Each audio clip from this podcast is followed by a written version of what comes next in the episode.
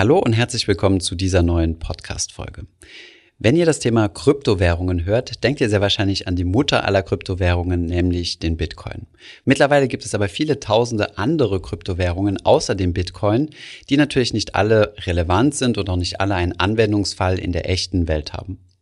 Neben diesen sogenannten Shitcoins, also die, die es vermutlich in absehbarer Zeit nicht mehr geben wird, gibt es aber auch sehr interessante Projekte, die tatsächlich was in unserer Welt bewegen könnten. Einige dieser Projekte mit verschiedenen Anwendungsfällen haben wir uns einmal angeschaut. Von daher viel Spaß bei dieser Podcast-Folge, die euch einen kleinen Überblick über die alternativen Kryptowährungen geben soll. Viel Spaß dabei!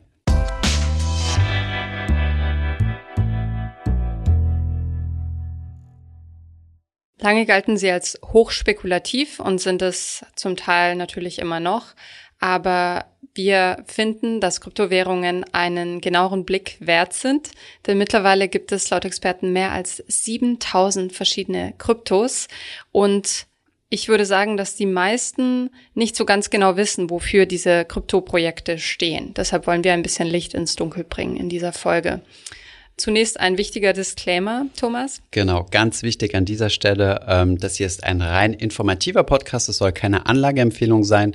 Auch hier ein Hinweis meinerseits, ich bin investiert in Bitcoin, also zum größten Teil, was meine Kryptowährung Investment angeht und einen kleinen, einen sehr, sehr kleinen Teil in Ethereum. Alle anderen Kryptowährungen, über die wir sprechen, bin ich nicht investiert und wie gesagt, das soll auch hier keine, also wir möchten das Ganze jetzt nicht hier aus Anlageperspektive sehen, sondern wirklich aus Informationsperspektive, dass man so ein bisschen weiß, worüber wird denn hier geredet und womit kann man in den nächsten Jahrzehnten rechnen, ähm, ja, wie sich vielleicht die Welt äh, im Bereich Payment, Smart Contracts und Co. verändern wird, aber all dazu gleich. Wie sieht es bei dir aus, Anna? Wo bist du rein investiert? Ich habe äh, tatsächlich auch nur den Klassiker, mhm. ähm, also einen Teil eines Bitcoins mhm. und bin damit bis jetzt auch zufrieden, ihn gehalten zu haben. Also ich bin Hodlerin. Okay, sehr gut. Cool, dann, ähm, dann haben wir somit schon mal das, das Spielfeld und das Interessenskonfliktfeld abge, ähm, abgesteckt und steigen jetzt mal ein. Zunächst eine ganz kurze Definition, was Kryptowährungen überhaupt sind. Also das sind digitale Währungen, die nur als reines Buchgeld existieren und nicht als Scheine oder Münzen. Das heißt, sie sind nicht wie unsere klassische Fiat-Währung, ähm, wo ein Wert einem bestimmten ja, Papier oder Metall zugewiesen wird. Die bekannteste Kryptowährung ist der Bitcoin und ist auch die erste große Kryptowährung. Wie gesagt, mittlerweile ist der Markt stark angestiegen und ähm, auch die Marktkapitalisierung ist extrem hoch, mittlerweile bei rund eins Komma fünf Billionen Dollar, wobei dieser Wert tagtäglich schwankt. Und es sind äh, tatsächlich deutsche Billionen, also amerikanische eins Komma fünf Trillion. Ähm, was man dazu aber auch sagen muss, ist, dass der Bitcoin davon den ganz großen Löwenanteil ausmacht. Am Tag der Podcastaufnahme heute ist der Bitcoin bei ca. neunhundert Milliarden. Also macht er von diesen eins Komma fünf Billionen fast zwei Drittel aus. Also alleine die größte Kryptowährung. Danach kommt Ethereum und dann, ähm, dann wird es nach unten hin immer dünner.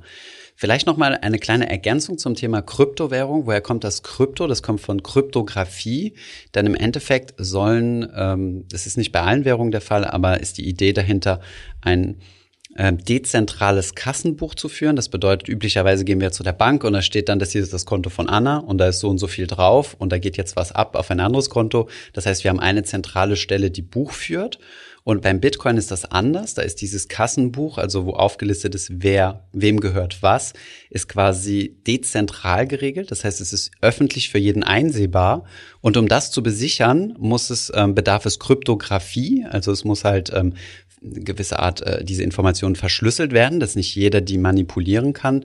Und daher kommt so dieser, dieser Ausdruck Kryptowährung oder Cryptocurrencies, weil halt einfach Verschlüsselungstechnologie verwendet wird, um zu verhindern, dass dieses äh, öffentlich einsehbare Kassenbuch manipuliert wird. Vielleicht in einigen einfachen Worten dargestellt. Genau, das heißt, die Daten sind auf den Computern der Nutzer gespeichert und nicht zentral auf einem Server sozusagen. Und dem zugrunde liegt die Blockchain. Ähm, da gibt es unterschiedliche Strukturen, je nach ähm, Kryptowährung und äh, Kryptomodell. Und ich finde die Beschreibung ganz gut, dass die Blockchain für den Bitcoin das ist, was das Internet für die E-Mail ist. Also es ist die Grundlage, aber es ist nicht die Ausführung sozusagen. Und heute wollen wir in der Folge auch mal vorstellen, welche unterschiedlichen Ausführungs- und Nutzungsmöglichkeiten es für Blockchain und äh, Kryptos gibt. Mhm. Das, das geht nämlich weit über die ähm, Bezahlung hinaus. Mhm. Vielleicht mal noch so eine kleine Analogie, wenn wir sagen, okay, der gesamte Bitcoin ist so mit so einem großen dezentralisierten Kassenbuch, könnte man sagen, so um es einfacher auszudrücken, so jeder Block in dieser Blockchain ist quasi eine Seite auf diesem Kassenbuch und wenn die vollgeschrieben ist, blättern wir einmal um und führen quasi auf der nächsten Seite dieses Kassenbuch weiter. Und jede Seite baut immer auf der Seite davor auf, weil es übernimmt ja quasi so den, den aktuellen, den aktuellsten Stand. Und äh, wenn wir dann sagen, okay, das gesamte Kassenbuch ist dann insgesamt die Blockchain, also quasi eine Kette aus diesen ganzen Seiten. Wenn man sich das mal so irgendwie versuchen will, in unsere jetzt äh, so bestehende Welt äh, zu übersetzen. Wie schon angesprochen, hinter den Coins ähm, stehen jeweils ganz unterschiedliche Perspektiven und mhm. äh, Nutzungscases, ähm, unter anderem sichere Bezahlung oder anonyme Bezahlung, je nach Coin. Smart Contracts, also intelligente Verträge, darauf gehen wir später noch ein. DeFi, also dezentrale Finanzwirtschaft, Versicherungen, Crowdfunding, Infrastruktur, Cloud Computing und so weiter und so fort. Also es ist mittlerweile echt ein riesiges Netzwerk entstanden an verschiedenen Anwendungsbereichen für Kryptos. Mhm. Ähm, wie kann man mit Kryptos handeln? Dazu hatten wir neulich ein Video. Mhm. Erzähl mal. Ja, also es, ähm, mittlerweile ist es super einfach geworden, Kryptowährungen zu kaufen. Früher war das ein bisschen komplexer, da musste man auf irgendwelche ganz äh, ja, un- unangenehme, vom User-Design her und von der Sicherheit äh, entwickelten äh, Börsen und Plattformen. Mittlerweile ist das ein Milliardengeschäft. Eine der größten Plattformen äh, überhaupt ist äh, Coinbase, die ja gerade ihren, ähm, ihren Börsengang auch vorbereiten. Man spekuliert, dass es eine der größten Finanzfirmen der Welt werden wird. Weiß man jetzt noch nicht genau, ne, zu wie viel die an die Börse gehen. Binance ist genau dasselbe, das ist die größte äh, Krypto-Plattform. Also wie funktioniert das Ganze? Man kann seine Euros oder Dollars oder was auch immer man für Währungen hat, ähm, ganz einfach gegen Bitcoin tauschen, indem man auf so eine Krypto-Plattform geht. Und wenn ich dann andere Kryptowährungen handeln will, muss ich üblicherweise meistens den Umweg über äh, eine Kryptowährung gehen. Das heißt, ich kann zum Beispiel manche Währungen gar nicht direkt gegen Euros tauschen, sondern muss dann über sogenannte Stablecoins gehen. Was das ist, das, das, da kommen wir gleich noch drauf zu sprechen. Das sind im Endeffekt Währungen, die stabil gegenüber einer Fiat-Währung sind, zum Beispiel U S D T ähm, ist stabil gegenüber dem U S-Dollar. Oder man nimmt einfach Bitcoin oder Ethereum, um dann halt damit andere Kryptowährungen zu kaufen. Sprich, ich wechsle mein Geld, also meine Euros in Bitcoin und kaufe dann mit diesen Bitcoin andere ähm, sogenannte Altcoins, alternative Kryptowährungen, alternativ zum Bitcoin. Und all das mit Hilfe einer Wallet, hm. äh, die ich mir entweder aufs Smartphone installiere oder es gibt auch sicherere Möglichkeiten, seine, seine Kryptos aufzubewahren. Aber das ist nochmal ein ganz eigenes Thema. Hm. Wallet ist halt meistens, also das ist so der übliche Ausdruck, leider trifft es nicht ganz auf den Punkt, was tatsächlich ist, weil Wallet heißt übersetzt Brieftasche, aber in der Brieftasche habe ich ja meine Geldscheine, bei der Kryptowährung ist es aber nicht so, mein Geld ist immer auf der Blockchain, deswegen wäre Schlüssel eigentlich der bessere Ausdruck, aber im Endeffekt ist es genau das, es ist einfach mein Schlüssel zum Zugang auf die Blockchain zu meinen, zu meinen Währungen. Genau, das heißt, wenn ich die einmal gekauft habe, muss ich die auf eine eigene Wallet übertragen. Bevor wir zu unserer Übersicht der für uns interessanten Coins kommen, mhm. ähm, nochmal der Hinweis, der Markt ist sehr volatil, entwickelt sich gerade noch äh, in ganz starkem Grade und deshalb kann das, was wir jetzt erzählen, in ein paar Monaten schon wieder sich geändert haben oder neue Anbieter können schon wieder ähm, wichtiger geworden sein. Das heißt, das ist jetzt zum aktuellen Stand mhm. ähm, im Frühjahr zwanzig einundzwanzig, was wir uns herausgepickt haben. Es gibt verschiedene Anwendungsbereiche, wie genannt, und wir haben die jetzt mal aufgeteilt in folgende Kategorien. Eins, ähm, Kryptos als Zahlungsmittel, zwei, Smart Contracts und drei, das Management von Blockchain-Transaktionen und Kryptos. Zunächst die Zahlungsmittel, wo es mit dem Klassiker losgeht. Fangen wir an mit der Mutter aller Kryptowährungen und das ist der Bitcoin. zweitausendsieben wurde das erste Mal das White Paper von einem bis heute nicht bekannten Person oder Personengruppe veröffentlicht. Und äh, ja, in dieser in diesem White Paper wurde das erste Mal der Bitcoin vorgestellt Und im Endeffekt ist es das erste Mal, dass man es geschafft hat, ein digitales Unikat zu kreieren. Das bedeutet, wenn ich Bitcoin halte, lässt sich das nicht, äh, lassen sich meine Bitcoins quasi nicht kopieren. Und das ist eigentlich äh, im digitalen Umfeld so eine ziemliche Innovation, denn wenn wir zum Beispiel ein Bild per WhatsApp verschicken oder so, verschicken wir nie tatsächlich das Bild, sondern wir verschicken immer nur eine Kopie davon. Und das ist tatsächlich bei Kryptowährungen, die bisher, also auch vor Bitcoin bereits diskutiert wurden, war das immer ein Problem, dass man zu leicht Kopien anlegen kann. Und dieses Problem hat Bitcoin gelöst. Und Satoshi Nakamoto, der Gründer oder die Gründergruppe oder die Gründerin von, äh, von Bitcoin, hat den Bitcoin auf einundzwanzig Millionen reduziert. Und deswegen sagt man noch so ein bisschen, Bitcoin ist äh, so eine Art Gold im digitalen Umfeld, weil es nur eine limitierte Anzahl an Bitcoins gibt, die man auch jederzeit im Code, also im Bitcoin-Code, nachlesen kann. Weltweit sind über siebzehn Komma fünf Millionen Bitcoins im Umlauf. Ähm, Tag für Tag kommen ungefähr eintausendachthundert neue Bitcoins dazu. Ähm, das Mining, also das Erstellen von Bitcoins, dauert wesentlich länger als bei anderen Coins ähm, zum Teil. Und Schätzungen zufolge reicht deshalb der Supply noch bis äh, zweitausendeinhundertdreißig. Also wir werden es nicht mehr erleben, voraussichtlich. Wobei ähm, das Wachstum des Bitcoins auch asymptotisch abnimmt. Also alle vier Jahre hast du dieses Halving, was bedeutet, dass, äh, dass Miner quasi weniger Bitcoin bekommen, sprich die Zufuhr an Bitcoin wird quasi immer langsamer und irgendwann, es gehen ja auch Bitcoins verloren, gehen mehr Bitcoins verloren, als neue kreiert werden und dann wird aus dem mhm. Bitcoin eine deflationäre Währung. Ähm, ich denke, es wird aber zu weit führen. Vielleicht nur, was, was für unsere Hörerinnen und Hörer wichtig ist, ist, dass Bitcoin häufig als das Gold, also als das digitale Gold bezeichnet wird.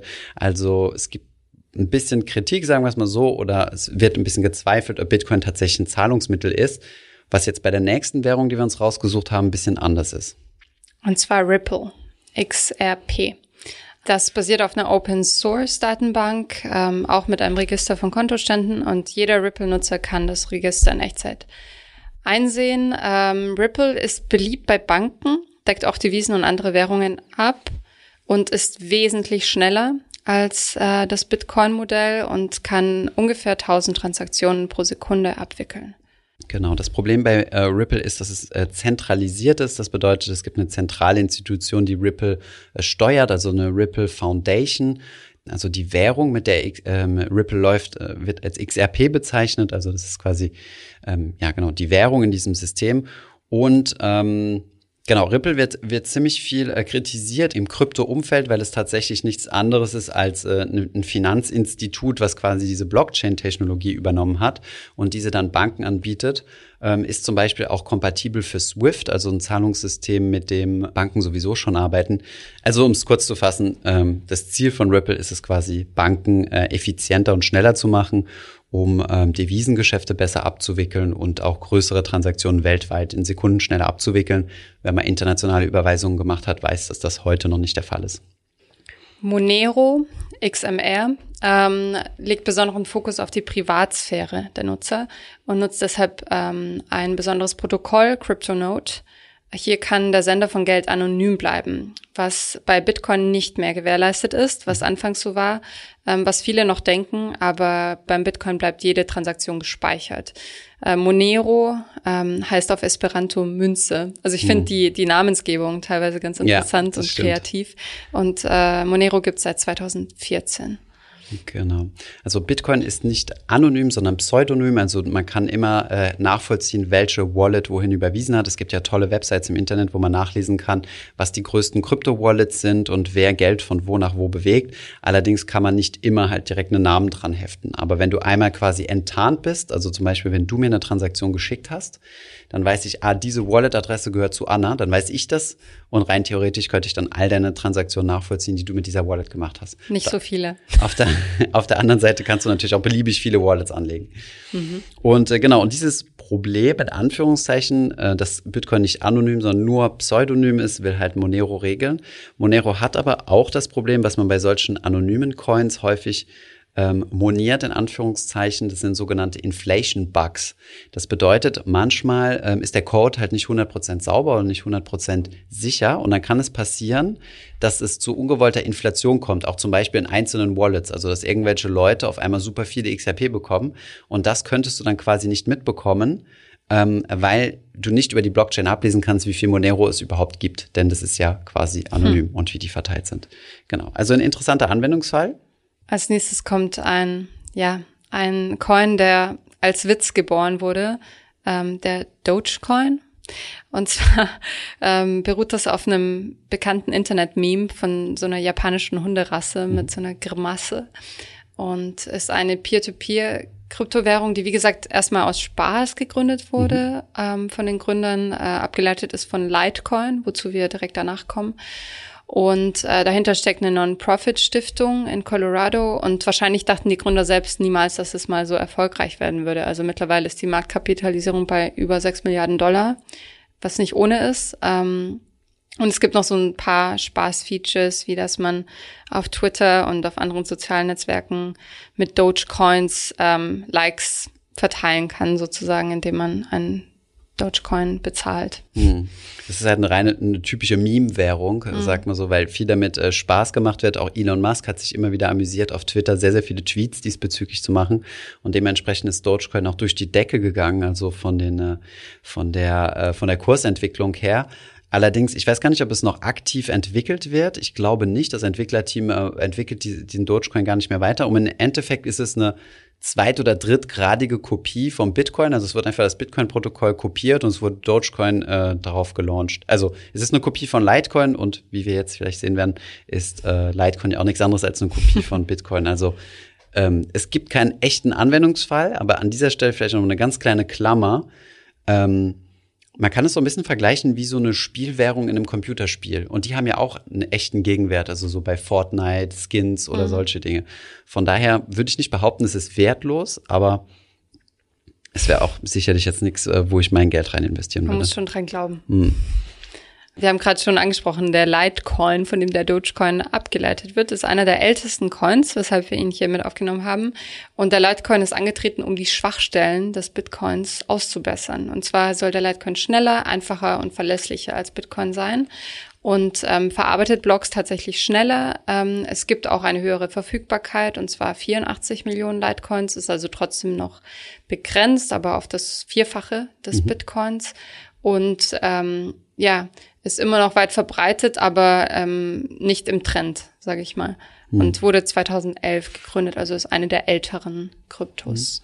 Hm. Nur zum, weil wir jetzt schon zweimal von Kopie gesprochen haben. Im Krypto-Umfeld ist es überhaupt nicht schwierig, äh, was zu kopieren. Du kannst nämlich einfach den Code, äh, also den, den Programmiercode von Bitcoin nehmen und ihn äh, kopieren und kannst dann deinen eigenen Coin launchen, den kannst du dann einfach umbenennen, denn das Ganze ist ja Open Source mhm. und so entstehen dann diese ganzen Kopien. Es gibt ja zig Kopien von Bitcoin, wo Leute gesagt haben, wir machen irgendwas besser.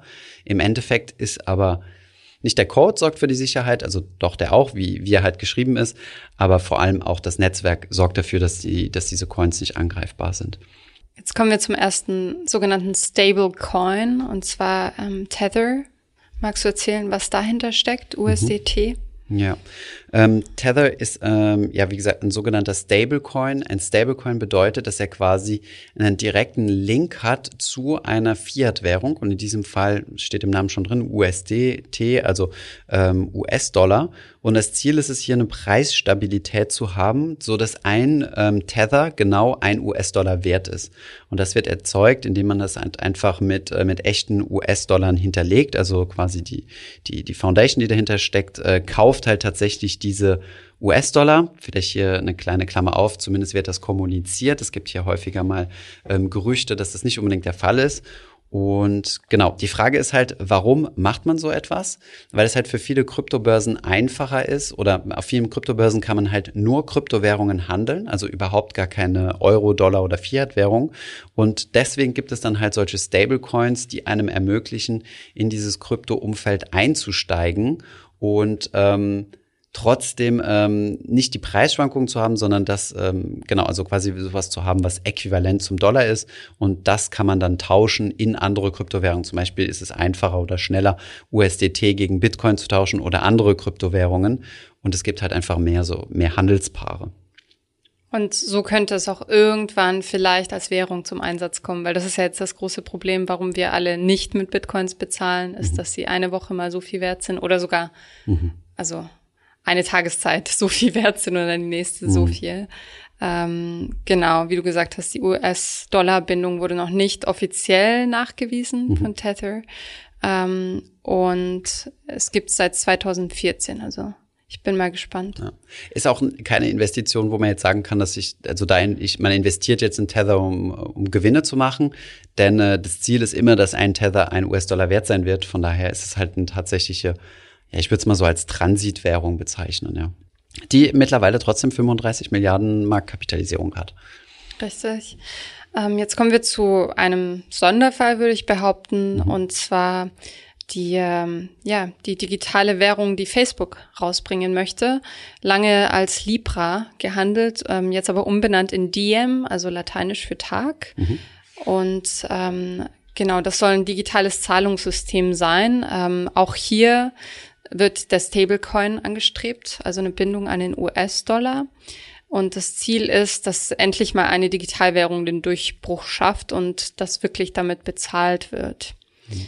Ähm, nun dauert das aber schon eine Weile und äh, das wurde lange angekündigt, wird auch groß erwartet, aber ähm, die Politik versucht da mit zu regulieren und mhm. wir waren auch bei der Europäischen Zentralbank, die ganz viel über Libra damals gesprochen ja. hat. Ich glaube, man sieht das ähm, auch sehr kritisch. Sehr gesehen, kritisch, ja. Genau. Ähm, übrigens nicht nur seitens von von Regierungen und so, sondern auch extrem kritisch und viel kritisiert aus dem aus dem Krypto aus dem Krypto-Umfeld, also von den Krypto-Fanatikern. Denn im Endeffekt, was man wissen muss, es ist keine dezentralisierte Werbung. Es steckt irgendwie Facebook und ein Konsortium von anderen großen Unternehmen dahinter. Es ist also das Erste, was man als sogenannte einen Corporate Coin bezeichnen kann, also dass ein Großunternehmen ähm, da eine, eine eigene Währung rausbringen will und ähm, kommt daher auch mit seinen Schwächen einher. Zum Beispiel ähm, über Bitcoin wurde auch, wurde auch viel ähm, geschimpft und es wurde viel kritisiert, aber niemand kann es verbieten. Es ist dezentral. Das heißt, selbst wenn ich im tiefsten äh, Busch irgendwo unterwegs bin und, und checken möchte, ob, ich, ob irgendwie eine Transaktion valide ist oder nicht, dann kann ich tatsächlich das Bitcoin-Protokoll sogar per äh, Satellit anzapfen und äh, und kann schauen, ob eine ob eine Transaktion valide ist. Bei solchen zentralisierten Coins, die zum Beispiel jetzt von einem oder mehreren Corporates gelauncht werden, ähm, gibt es immer das Risiko, dass das quasi von heute auf morgen ähm, zugemacht wird oder dass es da in irgendeiner Weise ähm, Einflüsse von außen gibt. Kommen wir nun zu der zweiten Kategorie, und zwar Coins, die Smart Contracts, also intelligente Verträge abwickeln. Mhm. Der wichtigste sogenannte Smart Contract Coin und ähm, die zweitgrößte Kryptowährung der Welt ist Ethereum. Der Coin heißt Ether, die Blockchain Ethereum, und viele andere Coins basieren auf der Technologie, die dahinter steckt. Äh, wie gesagt, äh, Smart Contracts, also intelligente Verträge, die sich quasi selbst auslösen und automatisch zustande kommen, wenn bestimmte Bedingungen erfüllt werden. So will Ethereum äh, Vertragsabschlüsse und das Vertragswesen revolutionieren. Mhm. Was bedeutet das? Ja, Smart Contract klingt erstmal super fancy, ähm, aber ich, ich mache mal ein Beispiel von einem Smart Contract, den wir schreiben könnten. Wir könnten zum Beispiel sagen, hey, wir sprechen in diesem Podcast jetzt ein Sponsoring ein und die Einnahmen, die aus diesem Sponsoring entstehen, die teilen wir uns fifty fifty. Das heißt, wir könnten uns jetzt einen, einen Smart Contract schreiben, der dann sagen würde, wenn Podcast-Folge live geht, dann buche ab äh, von dem Ether-Wallet von unserem Sponsoring-Partner und sende fünfzig Prozent Anna und fünfzig Prozent mir. Das wäre also quasi, wir haben quasi einen Sponsoring-Vertrag, der automatisch ausgeführt wird. Ähm, in der Blockchain wird halt erkannt, ah, eine Podcast-Folge ist live gekommen, da ist irgendwie ein Code-Schnipsel drin oder so, dass das, dass das gesponsert ist. Und dann würden wir halt automatisiert äh, einen, einen Sponsoring bekommen.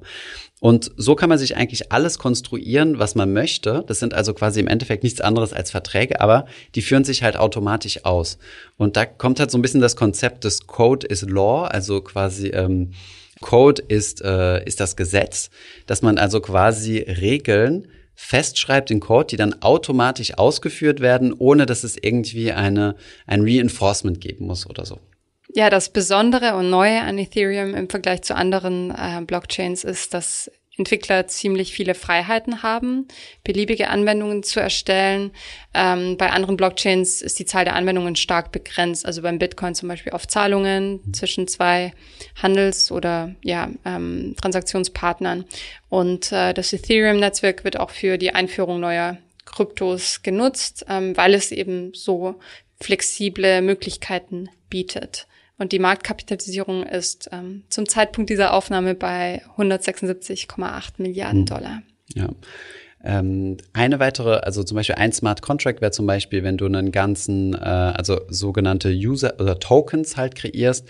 Ein Beispiel davon haben wir eben ähm, im Vorgespräch darüber gesprochen, wäre zum Beispiel, wenn wir sagen würden, wir kreieren einen Finanzfluss-Token, äh, also quasi einen eigenen Finanzfluss-Coin, der dann auch gehandelt werden könnte und den man zum Beispiel bekommt für Aktivität. Das heißt, wenn ihr unter dem Podcast einen Kommentar schreibt oder in unserem Discord-Server aktiv seid oder gewisse Stundenzahl unserer Videos geschaut habt oder so, könntet ihr dann ähm, per Smart Contract mit Finanzfluss-Coins ähm, quasi bezahlt werden oder so. Einfach nur ein Beispiel, was man machen könnte, aber im Endeffekt sind, ist, glaube ich, so die echte Vielfalt oder die echten Ideen, was man so, so mit diesen, mit diesen ganzen neuen Technologien machen kann, noch gar nicht so erforscht. Das ist, glaube ich, wie noch das Internet vor zig Jahren. Äh, da haben wir uns auch nicht gedacht, dass da, dass wir unsere Büros auflösen werden und nur noch äh, jeder von zu Hause arbeiten wird. Oder kann zumindest, wenn man das möchte. Hm. Die nächste Smart Contract Krypto ist äh, Binance. Ähm, kennt man eigentlich als Kryptobörse. Mhm. Es gibt aber auch eine Blockchain dazu und ähm, die erleichtert kryptobasierte Zahlungen und liegt damit im Bereich der dezentralen Finanzwirtschaft. Das heißt, sie hilft, ähm, Finanzdienstleistungen dezentral zu steuern. Das heißt, ich muss vereinfacht nicht über eine Bank gehen, um meinen Kredit zu kriegen, sondern kann den direkt über die Blockchain zum Beispiel bekommen, zu Konditionen, die transparent einsehbar sind für alle Teilnehmer. Genau, ich könnte also quasi einen Smart Contract daraus machen und sagen, jemand äh, leiht seine Kryptowährung, was ja auch viel passiert, und kriegt darauf Zinsen. Und auf der anderen Seite leiht diese diese diese DeFi-Plattform, also diese Decentralized Pla- äh, Finance-Plattform, dieses Geld weiter und äh, und macht einer Person einen Kredit draus. Und dann wird es automatisch quasi die Zinsen äh, abgebucht und der der verleihenden Person, also quasi wie so P zwei P Lending, ja, sowas gibt es. Und Binance ist halt auch eine, ähm, genau, auch so eine Smart Contract Blockchain, die ähm, so ein bisschen in Konkurrenz mittlerweile zu Ethereum steht, ist aber damals auch ähm, bei ihrem, bei ihrer ins Leben rufen, wurde sie auch auf, äh, auf Ethereum ähm, gestartet. Mhm. Kommen wir zur letzten äh, Kryptowährung im Bereich Smart Contract Blockchains. Cardano, ähm, wie gesagt, auch im Smart Contract ähm, Bereich und mit einem großen Vorhaben, und zwar die Probleme bisheriger Kryptos wissenschaftlich zu erforschen und dann mit den Erkenntnissen ähm, diese Probleme zu lösen. Ähm, die Blockchain soll permanent optimiert werden, mithilfe von einem Akademikerrat und äh, hochrangigen Wissenschaftlern, um die Zukunft von Kryptos ähm, und Blockchains kontinuierlich zu verbessern und ähm, ja, die Zukunft zu gestalten. Ähm, und Cardano gilt als großer Konkurrent von Ethereum oder großer Angriff auf Ethereum. Und der Gründer von Cardano war Mitgründer von Ethereum und ist wohl gewechselt, um diese Schwachstellen mit genau. auszubessern. Was man natürlich nicht vergessen darf, ist, dass an all diesen Kryptowährungen, von denen wir äh, gesprochen haben, gigantische Entwicklerteams arbeiten und äh, nichts ist in Stein gegossen. Auch, äh, auch zum Beispiel äh, Bitcoin entwickelt sich ständig weiter und es gibt immer wieder neue Innovationen, die halt von der Mehrheit der Leute äh, akzeptiert werden müssen. Müssen. Aber genau, Cardano ähm, gilt als einer der, ähm, der Konkurrenten zu Ethereum, genau wie Binance. Und hier sind wir eigentlich auch schon an so ein bisschen ähm, in einem Bereich, wo man halt sagen kann, ähm, verschiedene Anwendungen äh, oder Smart Contract äh, Chains konkurrieren miteinander. Und ähm, manche Chains sind besser für einen gewissen Fall gemacht als andere und, und jeder hat quasi so ein bisschen seine Nische. Und jetzt gibt es eine neue Kryptowährung, also relativ neu, zwanzig siebzehn angefangen, die ins, ins Leben gerufen wurde, um quasi diese ganzen Chains, ähm, ähm, diese quasi diese konkurrierenden Systeme sowie Kleber zusammenzuführen. Und zwar eine Kryptowährung mit dem äh, klanghaften Namen Polkadot, D O T, ähm, ja, soll wie so ein Dolmetscher fungieren zwischen den verschiedenen Blockchains und Sidechains und ähm, ja, wird Relay Chain genannt, soll die Systeme sicherer machen, ähm, die Abwicklungen ja vereinfachen und ähm, ja vor Hacks schützen. Mhm. Genau, also im Endeffekt kann man sich vorstellen, diese ganzen Smart Contract äh, Plattformen sind so einzelne Systeme, einzelne Inseln. Und im Endeffekt soll Polkadot das Ganze irgendwie zusammenführen, so dass du dann quasi nur dort noch eine Anwendung programmierst oder einen Smart Contract ins Leben rufst und dieser Smart Contract sich dann einfach den besten Weg sucht, also da, wo der, er am schnellsten executed werden kann oder wo er am günstigsten ist. Und ich denke mal auch, ähm, wir leben jetzt noch in einer Welt, wo wir uns mit so kompliziertem Zeug auseinandersetzen müssen, aber ich kann mir gut vorstellen, dass irgendwann das so in den Hintergrund rückt, diese ganze Technik, so wie jetzt beim Internet. Wir machen einfach einen P C an, Internet läuft und fertig. Was da jetzt, wie der Router kommuniziert mit dem, mit dem, äh, mit dem Internet Service Provider und was weiß ich, was da im Hintergrund passiert, haben wir alle keine Ahnung von und ist uns auch egal. Und ich könnte mir gut vorstellen, dass auch die Kryptowelt dorthin geht, ähm, dass jeder so seinen eigenen Use Case hat und das Ganze wird dann irgendwie immer anwenderfreundlicher und die Infrastruktur im Hintergrund. Ja, ich fand Polkadot, ich kannte es vorher ehrlich gesagt noch nicht, aber ich fand das sehr interessant, weil es so meta ist. Mhm. Also jetzt gibt es Kryptos, die Kryptos verwalten und genau. Kryptos managen und ich frage mich, was da noch so alles kommt. Also für mich war das eine sehr spannende Recherche. Ja, es gibt auch noch ähm, viele, also das war jetzt unsere letzte, sorry für die Enttäuschten, äh, die jetzt noch auf viele andere äh, warten. Es gibt noch zig andere, ganz beliebt bei uns in Deutschland ist I O T A, da es im internationalen Vergleich aber kaum eine Rolle spielt und viele, viele, viele Krankheiten hat, haben wir das jetzt mal außen vor gelassen. Anna wollte es drin haben, ich habe dann, äh, ich habe es dann streichen müssen, weil äh, sonst der Podcast auch zu lang wird. Und ähm, Genau, es ist ein spannendes Environment, wie gesagt, ich kann echt nur empfehlen, da nicht unbedingt sich verführen zu lassen, nur weil man irgendwas toll findet, da jetzt Geld rein zu investieren. Es gibt super viele Unternehmen, die ich toll finde und trotzdem bleibe ich breit diversifiziert in E T Fs investiert, ohne mich dazu zu verleiten und ähm, ja, es gibt eigentlich im, im Krypto-Umfeld eine, eine, eine allgemeine Meinung, wenn Bitcoin steigt, steigen auch alle anderen. Wenn Bitcoin fällt, fallen auch alle anderen. Von daher, denke ich, ist man schon sehr gut aufgestellt äh, und profitieren vom Kryptobereich, wenn man ähm, einen kleinen Teil seines Portfolios in Bitcoin investiert. Wem das zu komplex ist, wer da keine Lust drauf hat, braucht auch gar keine Angst haben, braucht, wird auch nichts verpassen. Es gibt mehr und mehr Unternehmen, die sich mit Kryptos eindecken und dann hat man diese auch indirekt in seinem Portfolio, wenn man zum Beispiel Tesla-Aktien über einen E T F gekauft hat oder so. Genau. Oder äh, Tesla-Einzelaktie. Genau. Ja, danke ähm, für die Einschätzung der einzelnen Kryptos und wir hoffen, ihr habt ein bisschen was dazugelernt. Danke, bis bald. Ich hoffe, diese Podcast-Folge hat dir gefallen. Wenn ja, dann zöger doch nicht in deinem Umfeld über diesen Podcast zu sprechen, bei Freunden und Bekannten. Ich denke, es gibt auch in deinem Umfeld viele Menschen, die sich für das Thema finanzielle Bildung interessieren oder interessieren sollten. Wenn du auf iTunes bist, würden wir uns auch freuen, wenn du uns eine positive Bewertung dalässt. Das hilft uns, den Podcast noch einfacher auffindbar zu machen. Alle wichtigen Links und Verweise findest du wie immer in den Shownotes zu diesem Podcast. Vielen Dank fürs Zuhören und bis zum nächsten Mal.